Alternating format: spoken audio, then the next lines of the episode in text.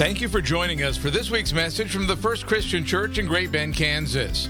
Each week, we share thought provoking and life changing teachings on topics that are important and relevant to you in your life. We hope that you will be encouraged by our weekly podcast and will tune in regularly. Now, let's join the First Christian Church of Great Bend for this week's message.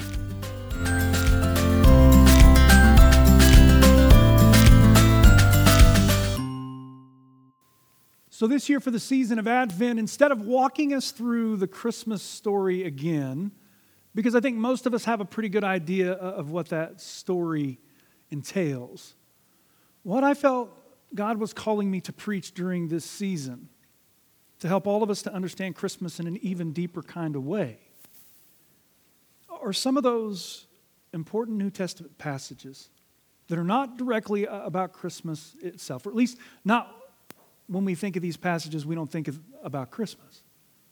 But nonetheless, are teachings that, if you know what to look for, actually bring to light the miracle that happened when Christ was born. Or what I hope to do over the next four weeks as we walk through this enlightening series is to help all of you begin to make some connections that, that you've never made before, showing you that Christmas really is way bigger and even more amazing than you thought. We begin with Matthew 5 17 through 18, where Jesus says this Do not think that I have come to abolish the law of the prophets. I have not come to abolish, but fulfill. For truly I tell you, until heaven and earth pass away, not one letter, not one stroke of a letter will pass from a law until all is accomplished. Now, the way that many interpret this passage is that what Jesus is saying here about the Old Testament, the law and the prophets, is that God said it, I believe it, that settles it. God said it, I believe it, that settles it. You guys have seen the bumper stickers and all that kind of stuff. But what Jesus is actually saying here about the Old Testament is that God said it, I believe it, but I have come to fulfill it. I've come to bring it to completion. Because what we find when we do some digging into the Greek word that is translated as fulfill, which is pleroo, is that it means to fill something up, to bring it to completion, to finish it. Which means what Jesus has come to do with the law and the prophets is not to throw them out or to get rid of them, because no doubt that is a foundational piece of what's going on in God's plan to save the world. But neither has Jesus come to keep the status quo or to keep things going as they always have. No, what Jesus has come to do is to bring them to completion or to finish the work that God started in the Old Testament. The picture being that the Old Testament is kind of like a glass of water that's only filled about halfway. You guys see this? Now, what Jesus has come to do is he's not come to take this glass and to dump it out and start all over again. No, that's not what's going on here. What it means to fulfill is that Jesus has come by building on the foundation that is already there, he's come to bring it to completion. He's come to take things even further than where they were. Does that make sense to you guys? Do you see how that works there?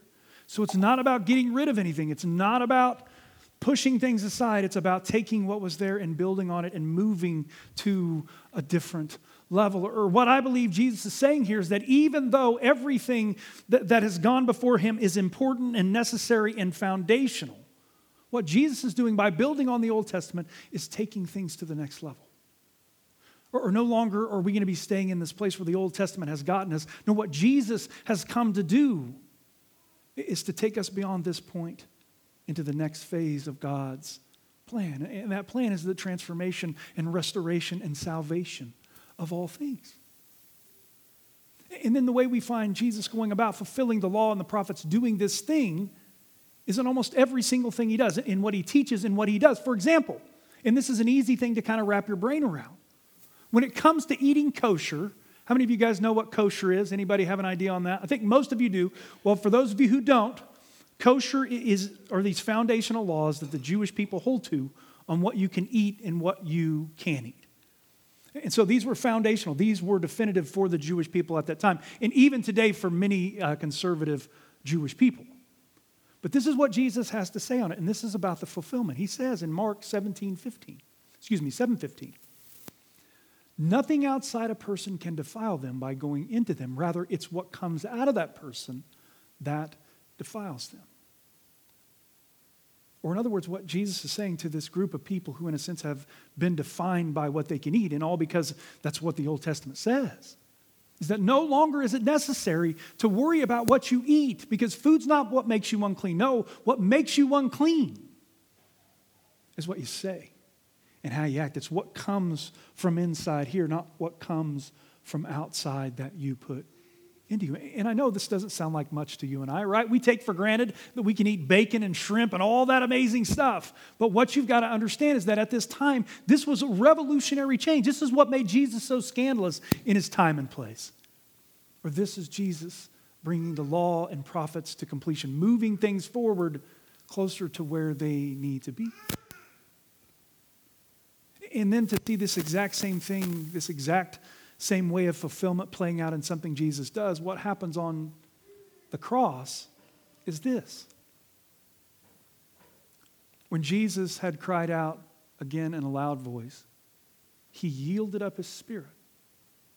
At that moment, the veil of the temple was torn in two from the top to the bottom. Eh, what's being described here is that the curtain in the Jewish temple that separates the holy place from the most holy place, the most holy place being the place where the Jewish people believed heaven and earth came together, where God's presence was, was most fully felt, is that it's torn in two, not from the bottom to the top. This thing's 30 feet tall. Not from the bottom to the top, as in someone's at the bottom doing this. It says, no, it was torn from the top to the bottom. Meaning that God is the one who is tearing curtain. And what that means is that God has left the building. Or after thousands of years of God living among his people in this temple, this place that is center to the Jewish faith, God has decided to move out. Because next he's moving into the lives of all of his followers. That's what Acts 2 is all about. That's what the Holy Spirit indwelling us is all about, which is just another way that Jesus came to fulfill, to bring the Old Testament to completion. And these are just two of the hundreds of examples that you will find in the Gospels where Jesus devotes his life to bringing the law and the prophets to completion, or taking God's plan and moving it forward in revolutionary, world transforming ways as he goes about bringing about the salvation and the restoration of the world. Isn't that amazing when you look at that in that way? I am a nerd, so I love this stuff. It gives me chill bumps. Are you guys doing okay? You guys, I haven't put anybody asleep yet? All right, we're going to nerd out some more and then I'll bring it all together, okay? Can you hang with that? Okay, so to take this same idea even further, we turn to Hebrews 1 1 through 3, and it says this Long ago, God spoke to our ancestors in many and various ways by the prophets. Prophets here being a reference to the Old Testament, right? Most of the Old Testament was written by the prophets, and so that's what this reference is to. Um, so again, long ago, God spoke to our ancestors in many and various ways by the prophets. But, and this is a big but, but in these last days, He has spoken to us by His Son in the last days, he has spoken to us by his Son, whom he appointed heir of all things, through whom he also created the world. Or even though there's no doubt that God spoke to us through his prophets, which was good and foundational back in the day, now it's the case that God has taken things to the next level, which he does not by sending even more prophets, but by sending his son a son who has been with him and helping him since the beginning, a son who has been walking with him every step of the way. And then what Hebrews does to go on to help us to understand just how amazing this son is, he says this He is the reflection of God's glory. He is the reflection of God's glory. Or, like a mirror reflects your image back to you in nearly flawless ways, so you can see what you look like whether you like it or not. Jesus is the one who reflects who God really is to the world. So we can now see most clearly who God is.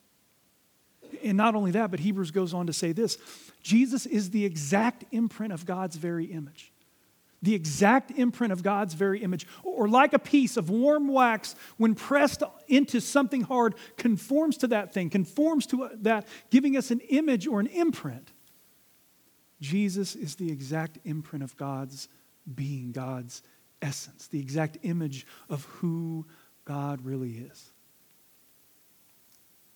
The point being that before Jesus came into the world, we had access to God through mediators, through the prophets, but now, that Jesus has come into the world, we have access to the creator of the universe through his Son, who is the perfect image or reflection of who God really is, which ultimately means that if you want to know what God is really like, if you want to know what God is up to in the world, what you need to go do is you need to go to Jesus. The buck stops with Jesus.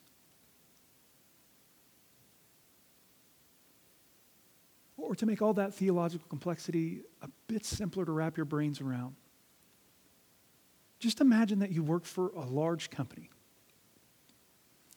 where the owner and CEO runs the business from a headquarters located in some other country. Never seen this guy, never had any communication, any of that. And the way the CEO is running this particular business is through managers, through messengers, right? It's an indirect form of communication, and things are going fine, things are going well. But then, when this CEO decides it's time for the next part of his plan, what this CEO does is instead of sending more messengers, more managers, he sends his son.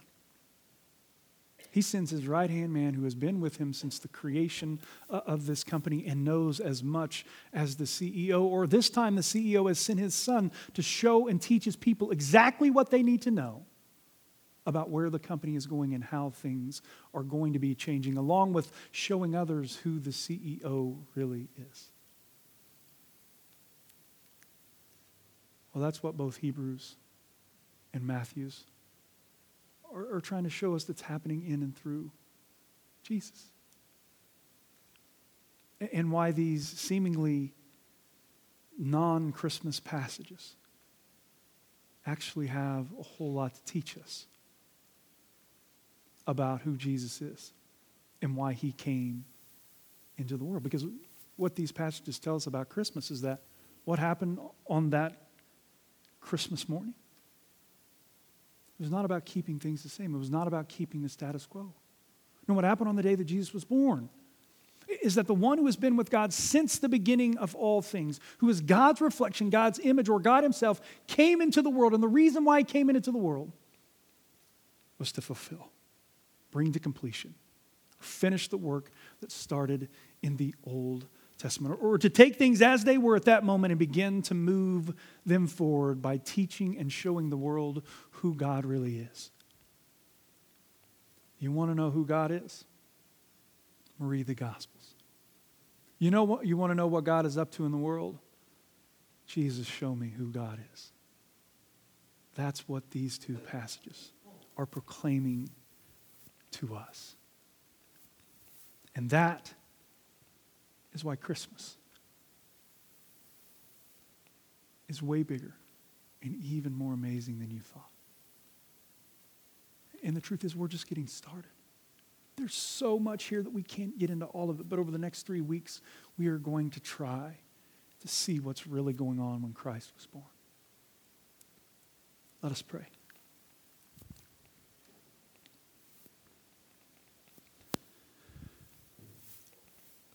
Father, as we start this series, help us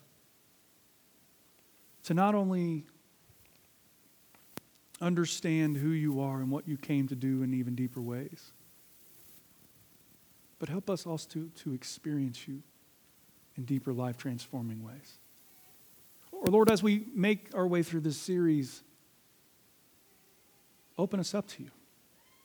Help us to understand that, that Christmas is way bigger and even more amazing than we thought.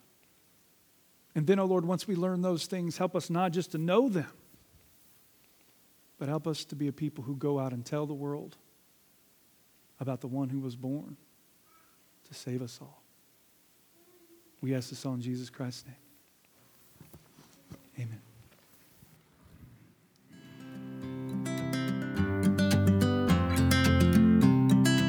You are invited back next week for another life changing message from the First Christian Church of Great Bend, Kansas. Please check out our website at www.fccgbk.com. That's fccgbk.com. May you have a blessed week.